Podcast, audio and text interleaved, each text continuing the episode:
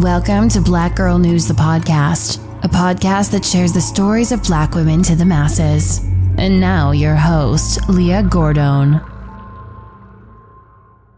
A 17-year-old girl was tragically shot by a man because she allegedly threw water at a McDonald's worker. Tyara Franklin, an orphan from Chicago, was gunned down outside a fast food restaurant drive-thru in Little Village on July 1st. Tyara Franklin was 17 years old and lived in Chicago. Tyara was described as bubbly, fun, independent, and outgoing. Starting at a very young age, Tyara went through many ups and downs, causing her independence. She was recently in the care of the Division of Family and Children's Services because in April of this year, she lost her mother of cancer. Her father, who has not been named, was also killed around 12 years ago when Tyara was just 5 years old. Family members told ABC7 that she was headed to her senior year of high school and dreamed of becoming a lawyer. Sadly, Tyara's dreams are now cut short due to an incident no one seemed to understand. Her family and friends were completely devastated once hearing Tyara was shot by a man on a bike over a dispute between Tyara and employees at a restaurant. On July 1st, 2022, Anthony, the suspect, allegedly told investigators that some employees called him to the restaurant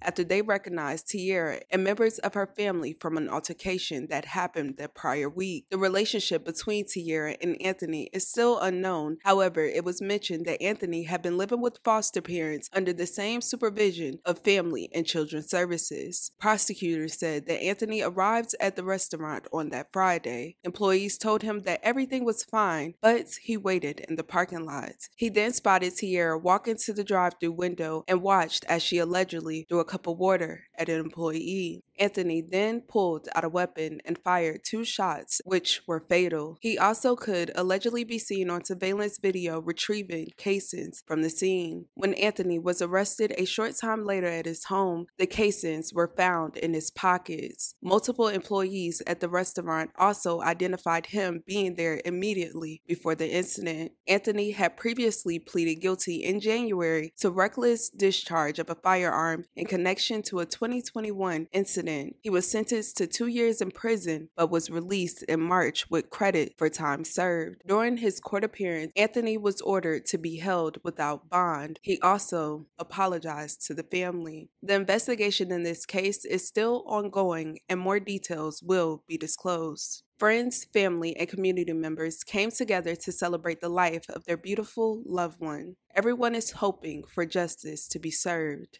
This story is extremely devastating. I will continue to keep her friends and family in my thoughts and prayers. I hope that justice is served in this case. I hope they look into these employees as well. I don't know. You guys, let me know your thoughts and your opinions about this. Thank you guys so much for watching. Love you guys. And with that being said, don't forget to check on your loved ones.